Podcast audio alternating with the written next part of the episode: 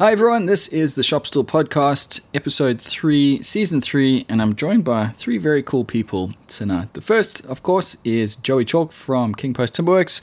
Joey, how are you? I am excellent now that I am in the cool category. And we've also got Bryan Cush from Sawdust Bureau. Bryan, how's it going? I'm really good, Robin. How are you up there?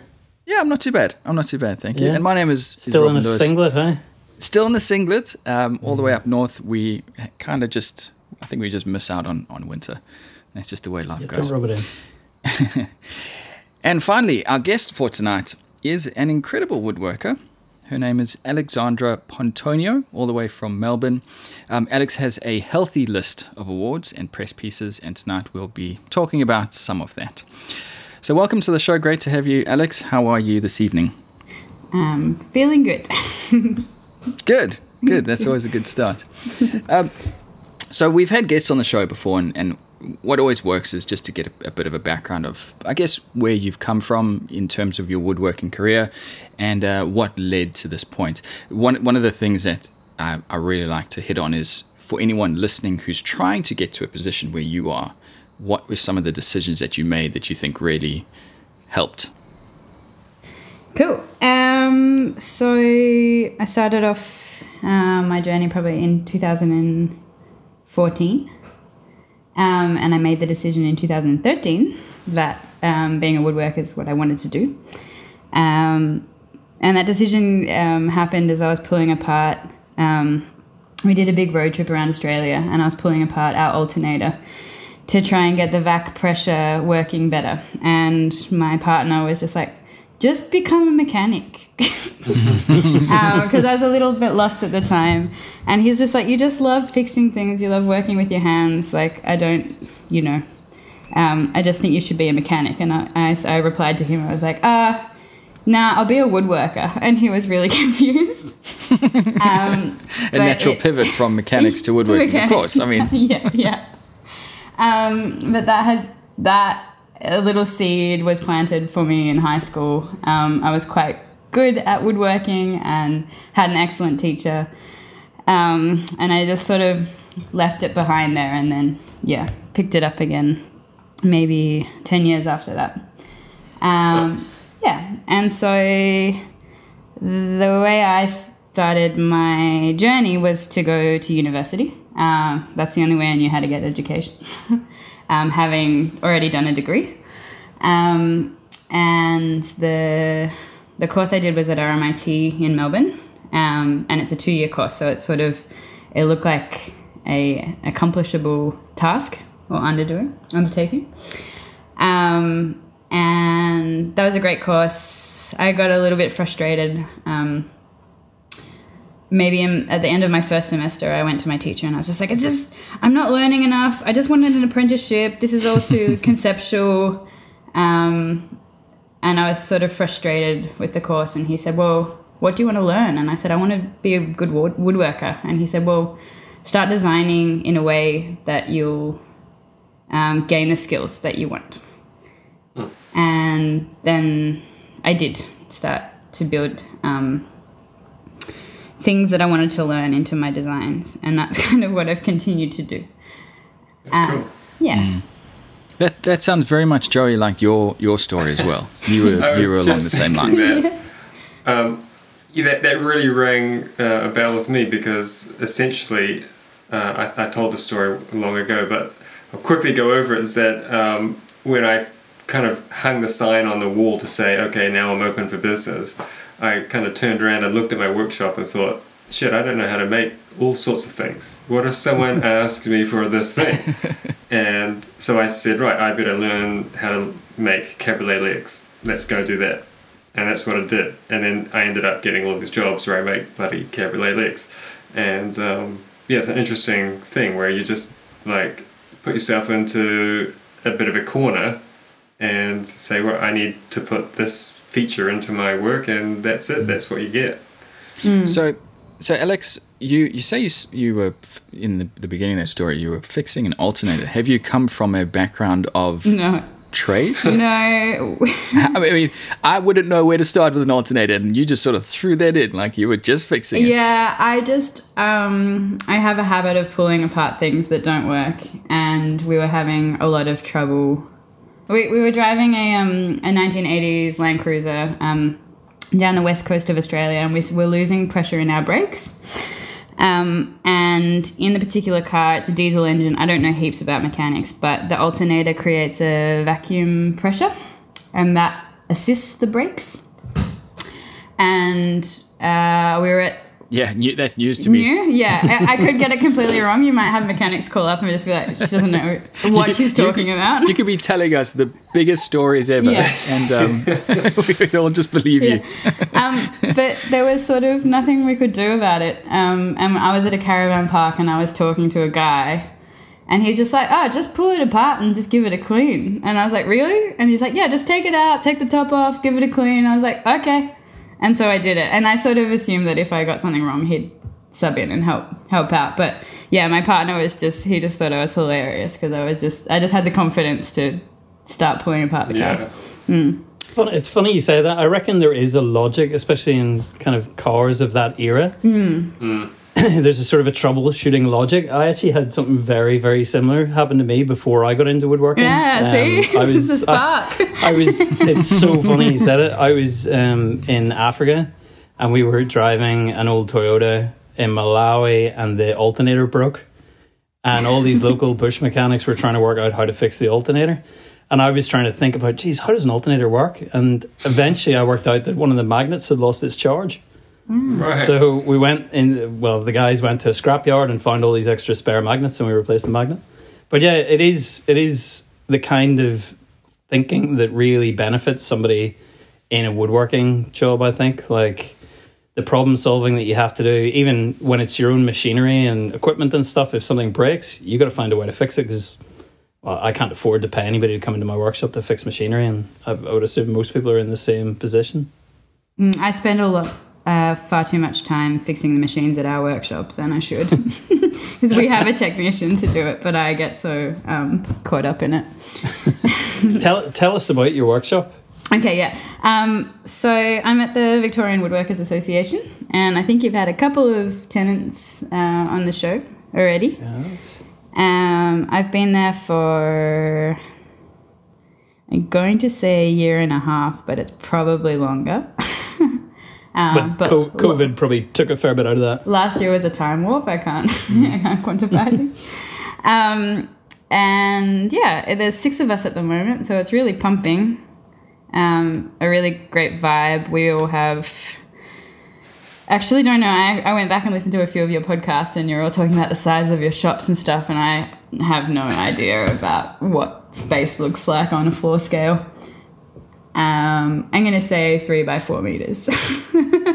Okay. Yeah. Not too much. Not too much. But then we have a shared machine shop, and we have benches that we can break out into, which are shared with the school. But as long as we clear up that space by the end of the day. So there's a lot of pulling things out and putting things back. So 3 by 4, what is in your workshop then? Because that is, I mean, it's not tiny. It's probably smaller, 3.5. It's not a big one. I just have a crappy bench that I don't use as my workbench. I use it more for storage, and then all my stuff. And then at the moment, I've got a couple of sawhorses, and I'm doing a 2.3 meter dining table. So I sort of have the timber for that laid out in the middle of my shop. But I'm sort of using the area more as storage, or like where I hang my tools and put my stuff. And then I break out to the other benches to do my day work. And so you there every day, all day now, making sawdust? I'm making lots of sawdust. I'm pretty much there every day. I've got a little part-time gig. I asked them today, I went in and asked if I could announce it, but I'm doing some product design for Timbercon, which is a retailer in Melbourne. And we're designing a range of hand planes,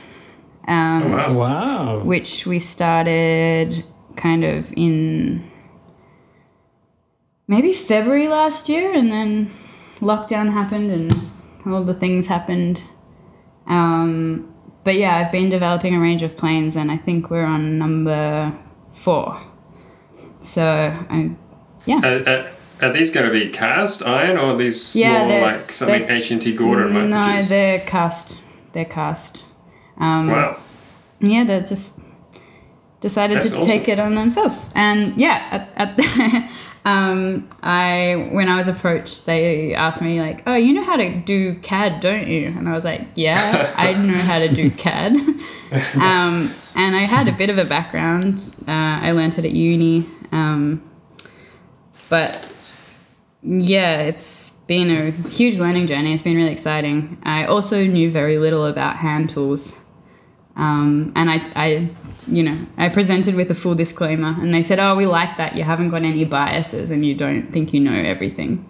That's interesting. Yeah. I was just thinking, I don't know where I would start if someone said, "Can you design a plane?" Because I don't even know if I can think of a way that, presumably you're not trying to reinvent the wheel, but there's going to be a certain amount of uniqueness to it, I imagine. Well, there's not a huge... I've definitely come up... We're doing, like, it's a low-angle range.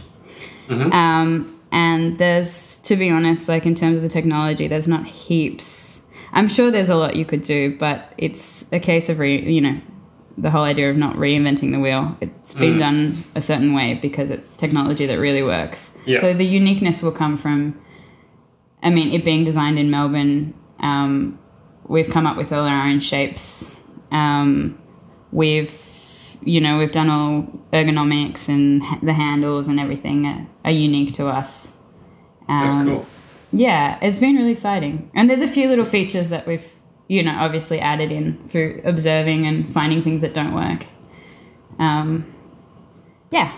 I feel like we could talk about this for a whole hour by itself. I know.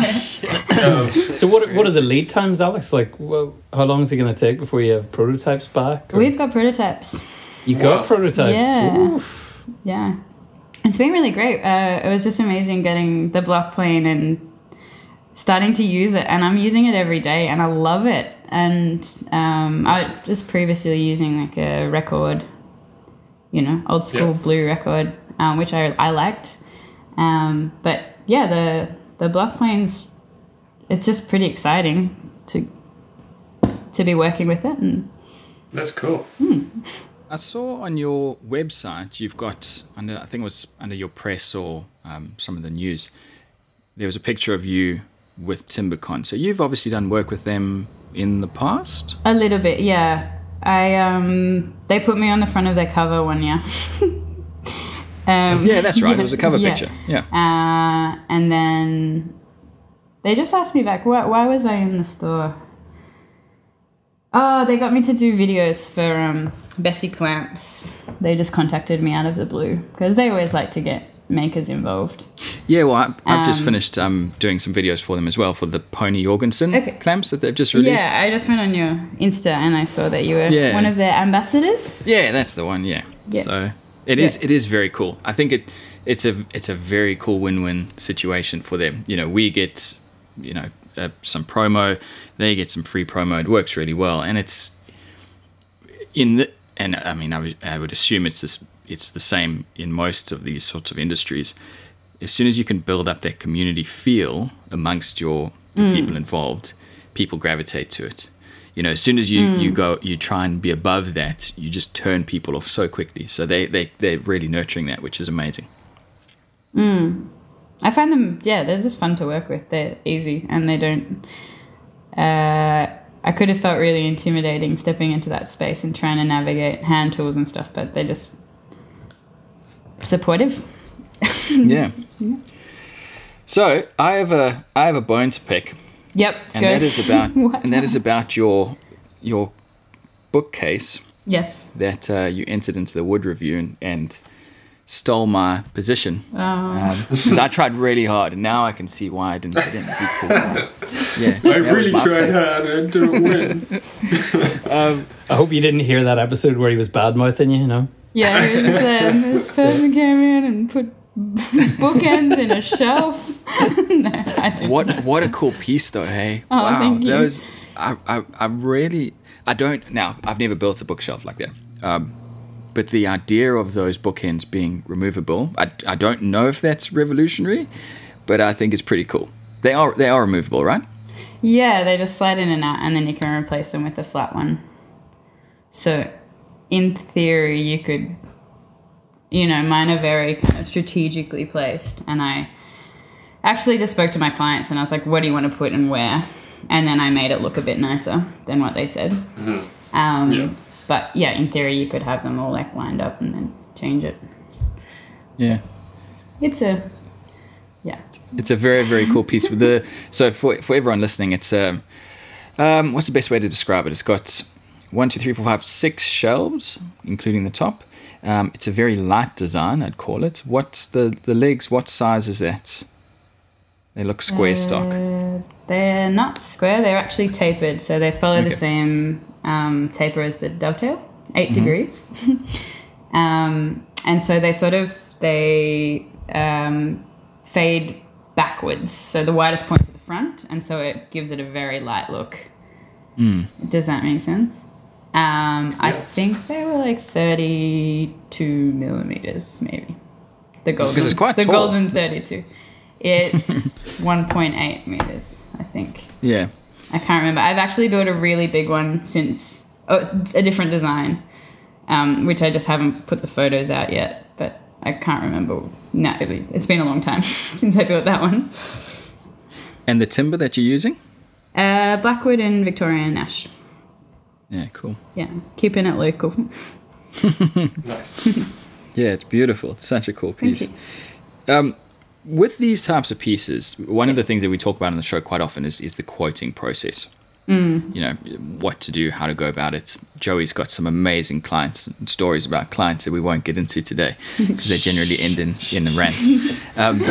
But in terms of your quoting process, are you quite strict in the way you work, or is it very much just take it as it comes? I'm so trying to figure it out, and I was hoping this kind of question wouldn't come up. I'm really bad at the business, and I'm still really finding my feet. So for years, I've always had a part-time hustle. So although I've been sort of engaged in the woodworking and the scene, scene, inverted commas, for quite a few years, I actually haven't done that much because I've always just treated it like my part-time hustle. But COVID forced me to... Well, it got rid of my job. I was working at the university and there were no more students. So I was a technician in the workshop teaching students how to use tools. And there were no more workshops or tools. So I did the famous pivot, the COVID pivot. And now, so for the last year or so, I've been taking woodworking as more of a full-time pursuit. So quoting...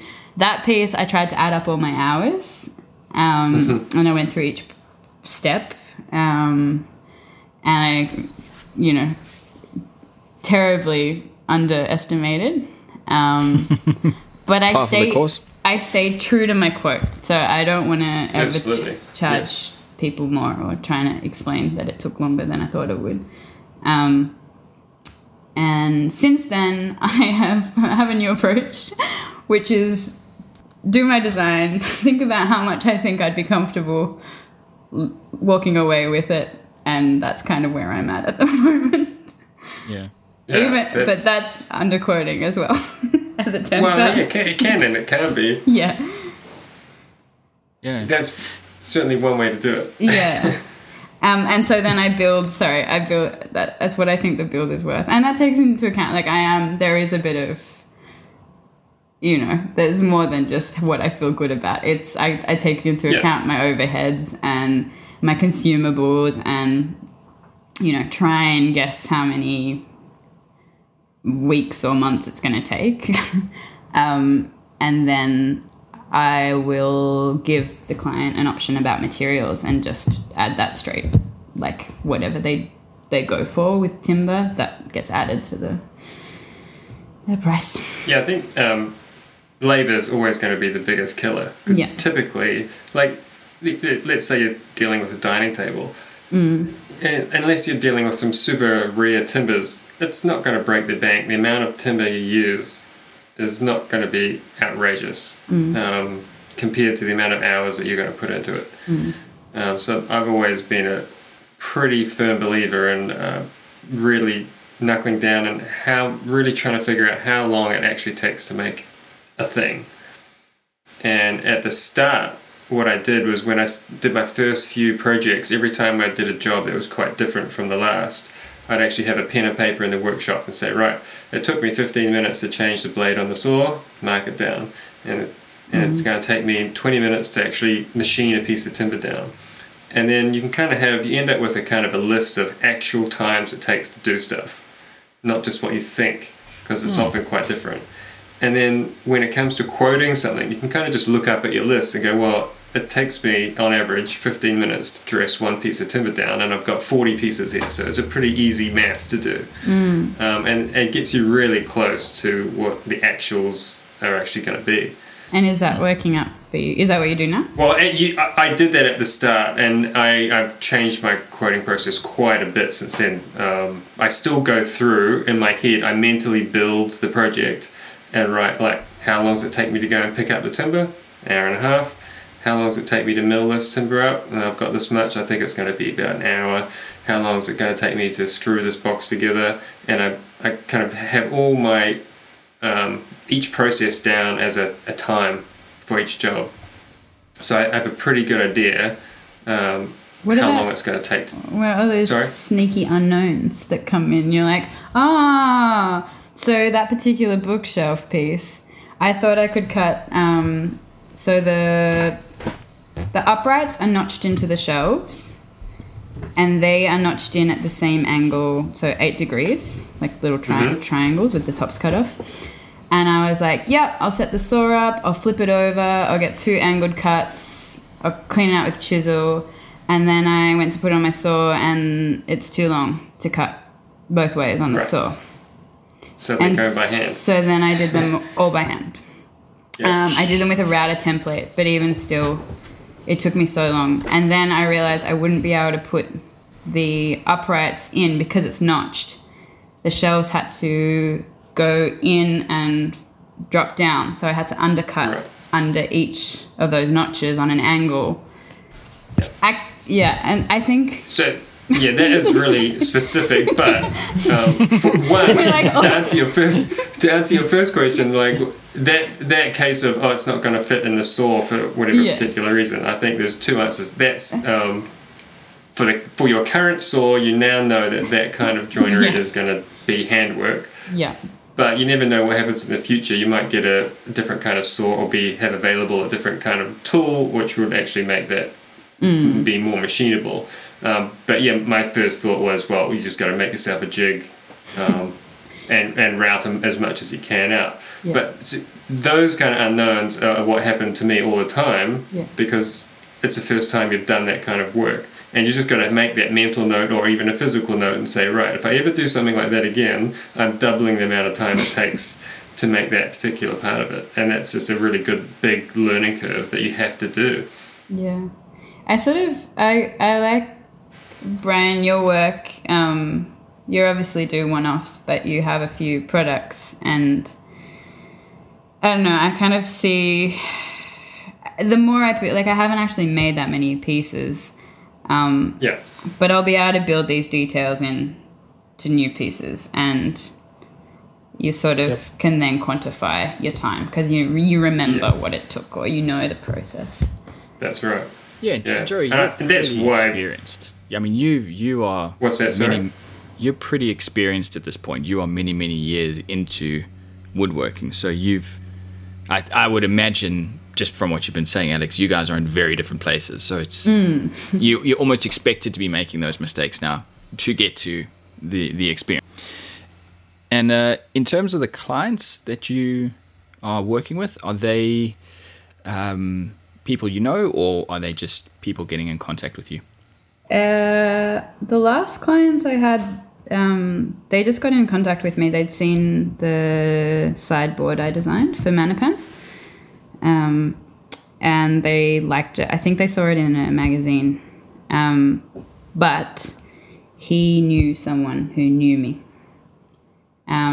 So I'm finding, and my current clients, they're a friend of a friend. So I'm finding that people come to me through word of mouth, but because they want my work, which is nice. Right. Rewind a little bit to the Manapan thing. Sorry. So I designed a sideboard for a company that is based up in Arnhem Land. And it's being produced by... Just pause. So for non-Australians, Arnhem Land is like probably one of the most remote regions in Australia. In the world. Fairly limited. Fairly limited road access. A lot of the communities are just... They have an airstrip or a jetty or something that they get their supplies in. So to set a furniture company up there... Yeah. Bloody hell, that must have been hard. Yeah. So the guy who founded it, Mark White, he had a background in joinery and had built, from a backyard kind of garage setup, had built a big joinery company. They do a lot of commercial fit outs, like in like department store sort of joinery fit outs. And they're based here and they do work in China. And he sort of came to the realization that he'd had a really fruitful career and wanted to do a project that was good and could give back. And so he got on board with this organisation called ALPA, and they're called the Arnhem Land Progress. I should know this better.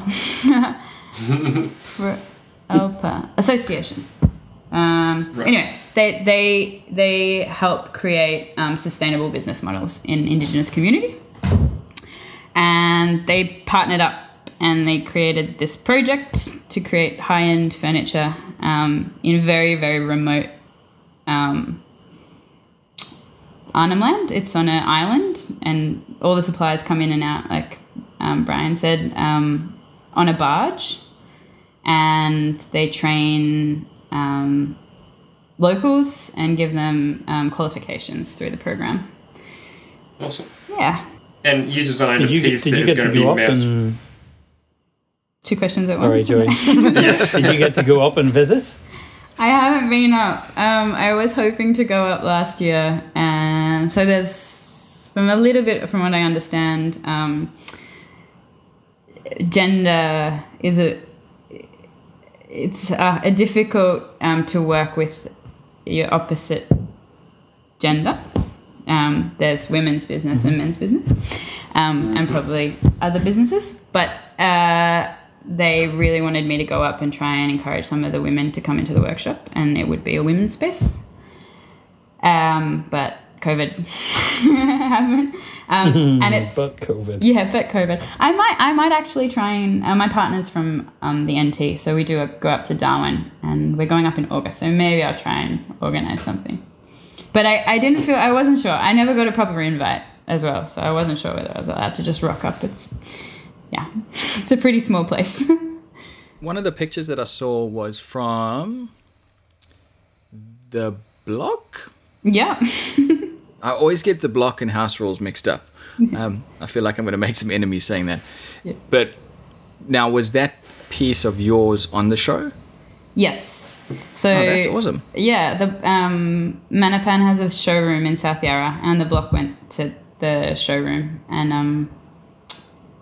bought it and some of the contestants did, and put it in their house. So it was on TV? It was on telly. Yeah, so you made it. That's it. I know. That's why I thought I'd, pack it up and go home. This is why we got you on the show, Alex. Yeah, you're basically, you're a superstar. Exactly. This piece you're talking about, is this the side table / bookcase where you essentially have the dowel going through the plywood? The shelf? No, it's a sideboard. It's a big timber sideboard. Oh, that one, yes, right. Awesome. Shaped legs. Yeah. That's a very nice piece. So can we talk about the bendy dowel through the plywood piece? Yeah. I'm not sure what it's called. What do you call that piece? I call it... It's got a silly name. I wish that was the name. That would be such a roll off the tongue name.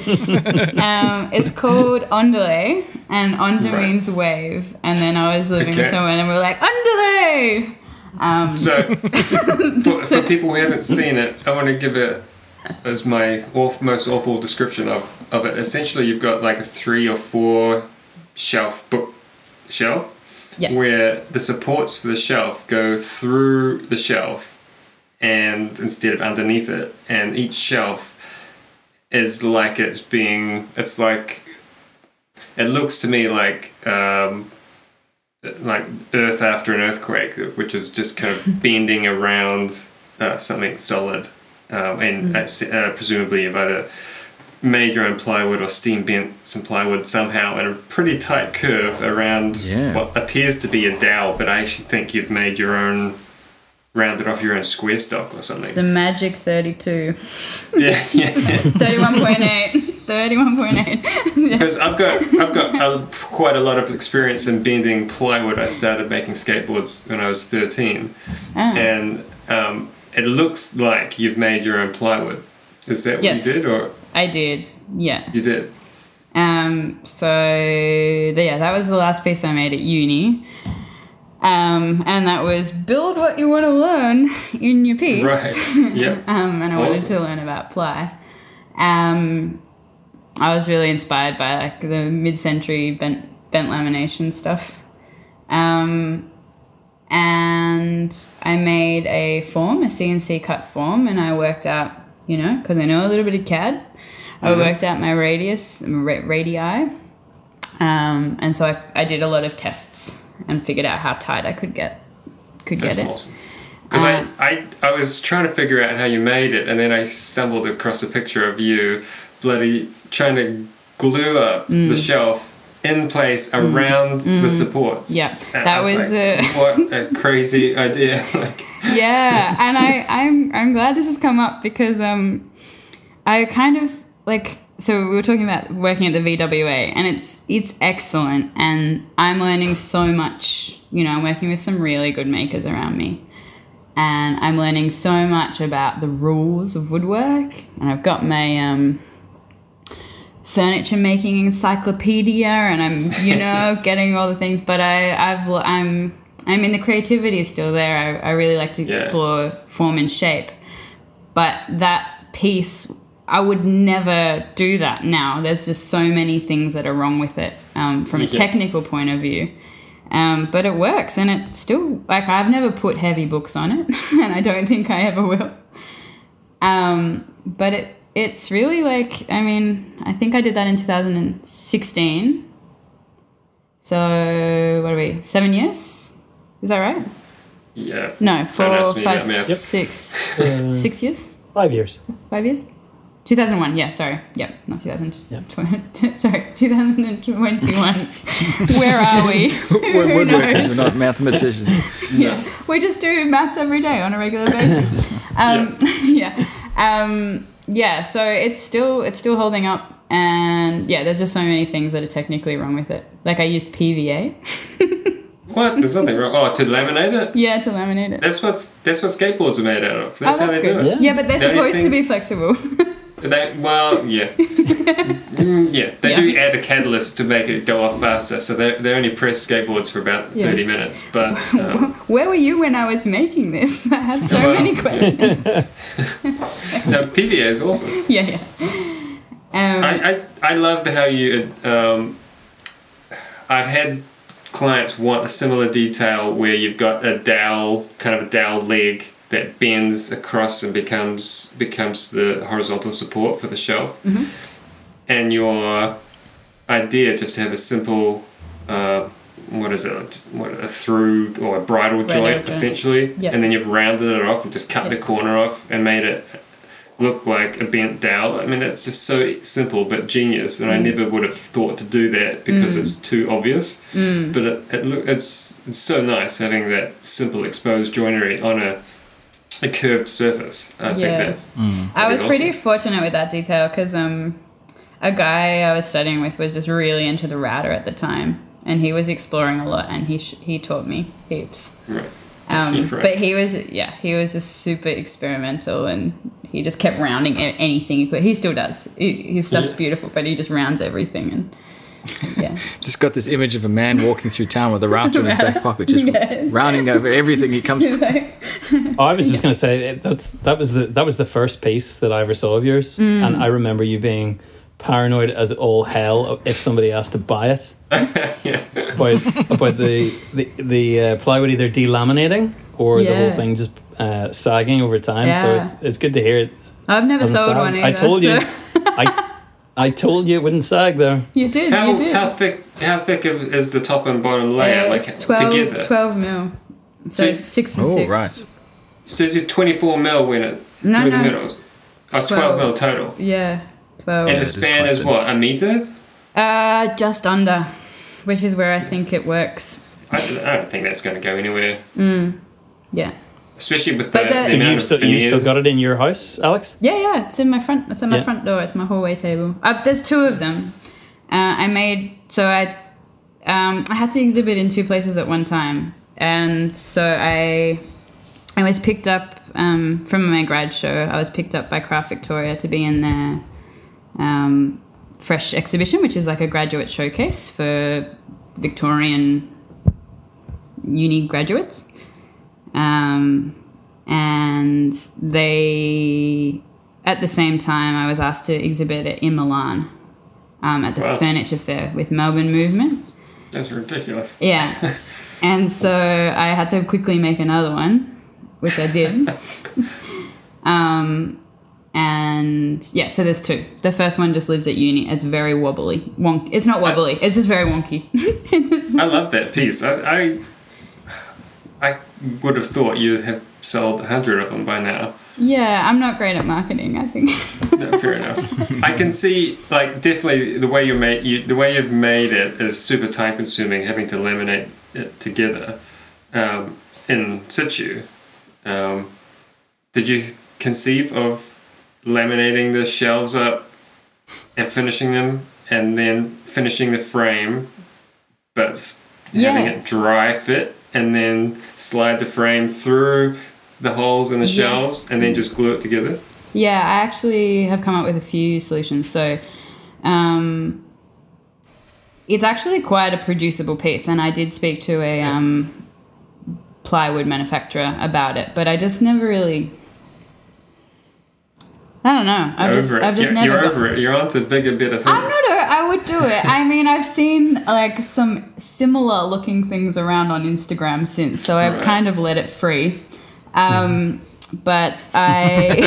There's one for you, Bryan. have you seen Bryan loves it when people borrow RPs. He loves it. I don't know. It's a tough one. It breaks my heart every time. But I think when I met Bryan as well, that piece... I'll just go back to the technical aspects of it. I was asked in Milan by a marble company to make it out of marble. Oh. And... Wow. Wowzers. Yeah. And that never happened. So to make the entire piece out of marble? No, they wanted to make timber frame with the... shelf out of marble. That would look stunning. Huh? It would, and it was like a bathroom range. Whoa. And I sent them all my drawings and stuff, and I just never heard back. And I followed up a few times, but I don't know. And now they've sold 1,000 of them. I keep my eye on it. They haven't. They kind of haven't released anything since, so maybe they stopped producing products. They were mostly like a marble distributor, and then they had product range. So I did come up with a solution, and that was, I think the timber was going into pipe, and then it was fixed underneath with fastenings. Yeah. And that could work. The other thing was, when I actually designed that piece, it was supposed to be a flat pack, because basically all my furniture is flat pack by accident. So the bookshelf's actually pretty much a flat pack too, the one. Right. Yeah, except the cabinet. But the rest all folds down. And so the shelves were supposed to come in two parts, and they had an insert threaded into it. Yeah. And then they were going to fix onto the frame. But I ran out of time. So that's why we just glued it all together. That's a cool solution, though, actually. Mm. Really simple. Mm. Yeah. So the shelves closing over the... Yeah. Yep. So what are you working on at the moment? I'm doing a dining table out of myrtle from the Otways, old myrtle, which is lovely to work with. Anything exciting about it? Build what you want to learn. So I'm learning. It's not, I don't know. I don't think anything I do is that exciting, and then I put it out in the world and everyone's like, oh, that's nice. Not everyone, I'm sure not everyone. It's got some pretty, it's got a nice detail around the leg. I can't really describe it. It's got some breadboard ends. I've never made those before. Cool. Yeah. It's my first big dining table. Yeah, cool. So you said myrtle? Yep. What type of myrtle? As in Tasmanian myrtle? No, it's Victorian. So it's from the Otways. What colour is that? I've only really heard of the timber. I don't think I can recall seeing it anywhere. It's quite an orangey pink, and it has heaps of figure in it. So It's almost like the table is going to look like almost like tie-dye, like hypercolour. It's got like heaps of stuff going on. So the form needed to be quite simple, I think. Yeah, absolutely. But the clients chose the actual boards. They went into the timber yard and chose the boards, which has been a fun process too. Plus, when they pick it, you're like, not my fault. I know. I'm like, that's got a big knot in it. I'm going to fill it with epoxy. No, it's not your fault until you cut one piece like 100 mil short, and then you're like, shit. Yeah.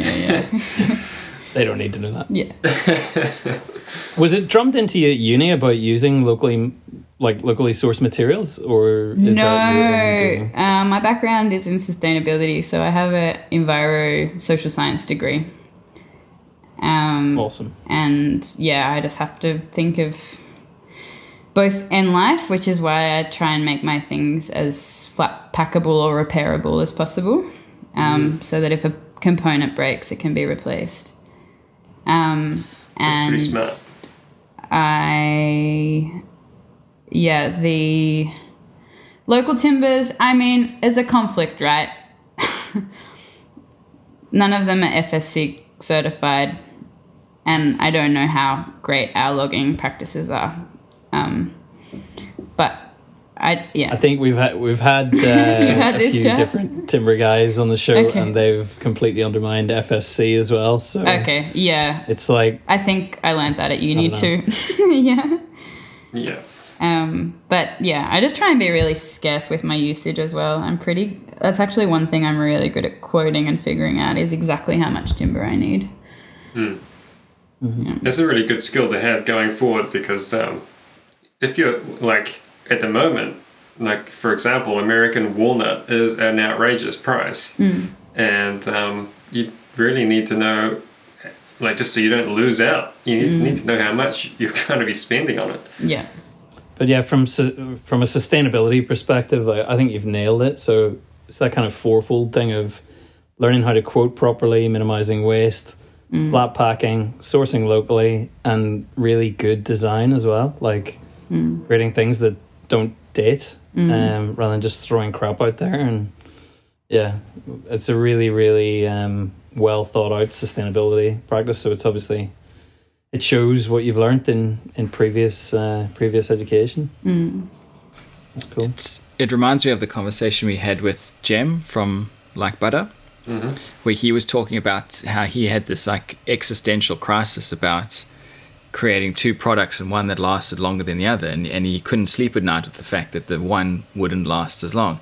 And it's such a cool way to look at it, because I think it's very easy to get into the mindset of I'm just going to make the piece. The client wants the piece. I'm just going to make the piece and get it out the door, make the money, and off you go. So there was on one of your posts, Alex, on Instagram, you just got some new timber, and you said something like, you know, thanks to the tree that made the timber for me. And it is just it kind of hints at what you're saying. It's this cool idea of really respecting that timber and where it comes from. Do you ever work with recycled products?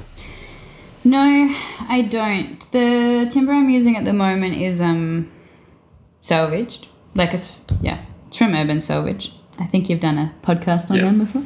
Yeah. And that's the first sort of, it's kind of almost the gnarliest timber I've worked with. But I think just the look of my work, I never say never, like if the time and place called, but just sort of like I think one thing I do try and achieve is like a certain sense of crispiness, and recycled stuff it's got so much going on that you can lose some details when the timber asks you to look at it too much.